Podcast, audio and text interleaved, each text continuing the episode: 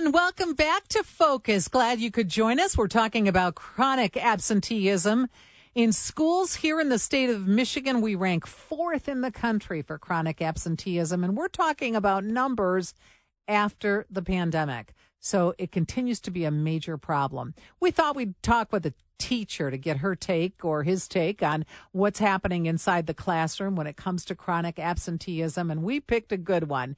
Candice Jackson is with the Detroit Public Schools Community District. She's a third grade teacher at the Mann Learning Center. We introduced you to her earlier this year.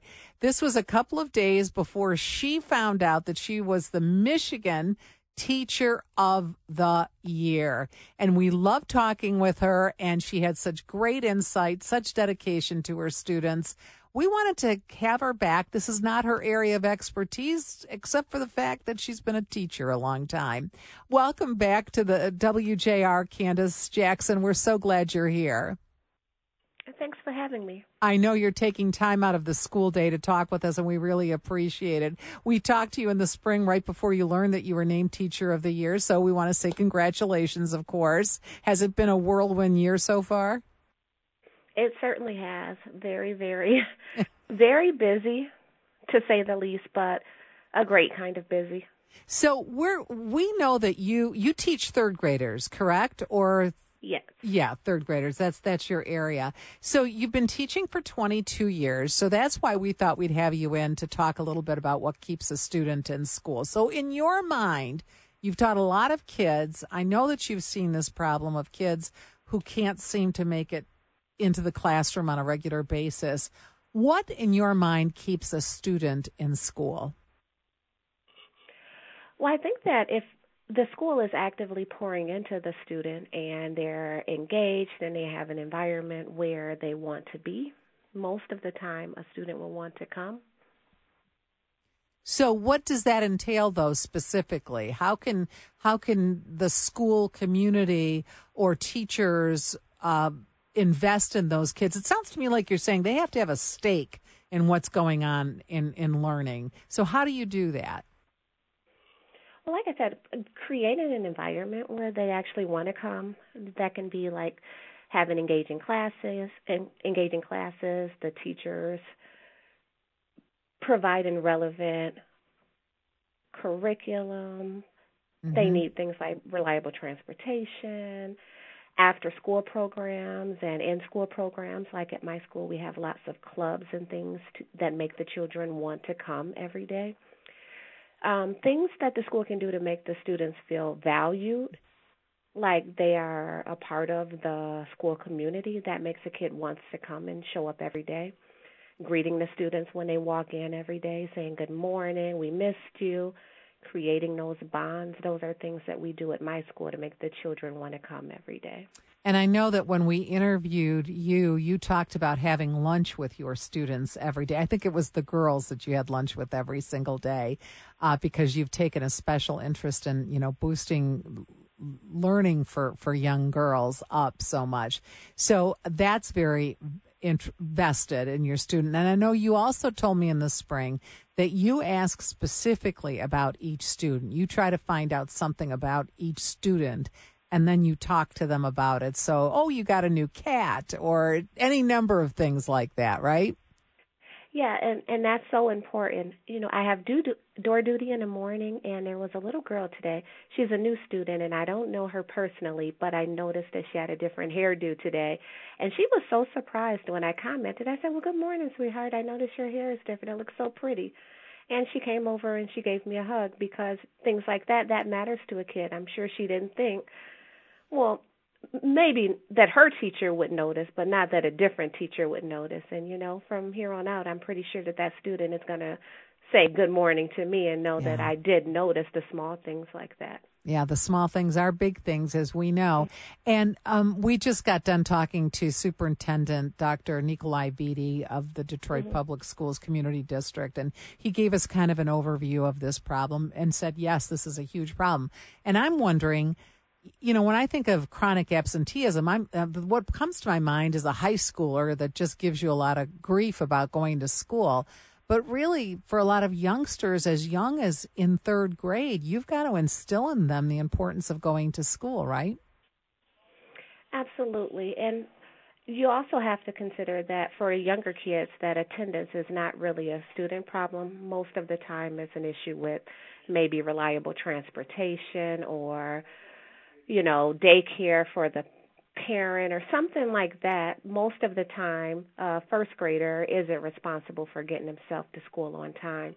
So it's important as for the educators to create an environment that the students want to come to, but sometimes it's beyond your control whether or not that child gets here or not when they're at the, you know at a young age where they can't walk themselves to school. Now, to that point, Dr. Vitti mentioned that the district is setting up uh, to launch 12 school-based hubs, health hubs, primarily in the next three years, and they're there to provide. It's going to be at the uh, the community high schools. Uh, there to provide medical resources and services for that families would need to keep their kids uh, in the classroom, and that's what you're saying. Because a lot of times, obviously, this is not a problem with a third grader; it's the problem of mm-hmm. the environment that they're in, and maybe these hubs mm-hmm. would be of of great importance. Can you give us an idea of what happens to a student when they miss too much school? I mean, there's lots of effects that can happen due to poor attendance. You know, we know, well, I know personally my students who have poor attendance, they perform, you know, they don't perform as well on their exams, and their overall achievement in school is a little bit, you know, not quite where you would want it to be. They miss out on things like forming those daily routines. So, consistency is very important when you're a little person missing a couple of days of school can throw you completely out of whack. So when you do return, you're out of sorts. I think that coming to school every day is great because it teaches the students valuable skills like time management and to value the importance of education and you know getting your schedule down pat also you know there's correlations with attendance and graduation rates and i think we all know that good attendance is an indicator for success. So I think that having the students here obviously is optimal for the students here in Detroit and everywhere. So anything we can do to boost up attendance is a great thing. Also, uh, when I think about this problem, I think about the fact that schools provide so much more, let's face it, than just an education because th- this is a social network for our kids. This is mm-hmm. where they can uh, participate in sports. I mean, they wouldn't be able to do that elsewhere. They can pers- uh, uh, participate in after school activities like Cub Scouts or any number of different, you know, Explorers Club or whatever. But sports is so important where kids can just, you know, whether they're a star athlete or not, they give so many skills from participating in that. So keeping them in the classroom, avoiding chronic absenteeism, uh, can also just help develop a better person. Absolutely. And like you said, you know, the clubs and the sports, that's a big one. I know for me, just before this interview, when I was going down the hallway, you mentioned the girls' club. And we start, we kick off tomorrow on Friday. And I only had room for 30 spots because, you know, I can't eat lunch with everybody. But as I walked down the hallway, I had at least four or five girls stop and ask me, Can I be in your club this week or this year?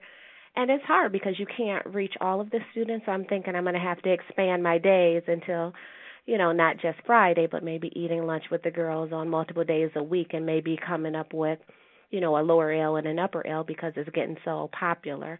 But things like that, again, that makes the students want to come to school.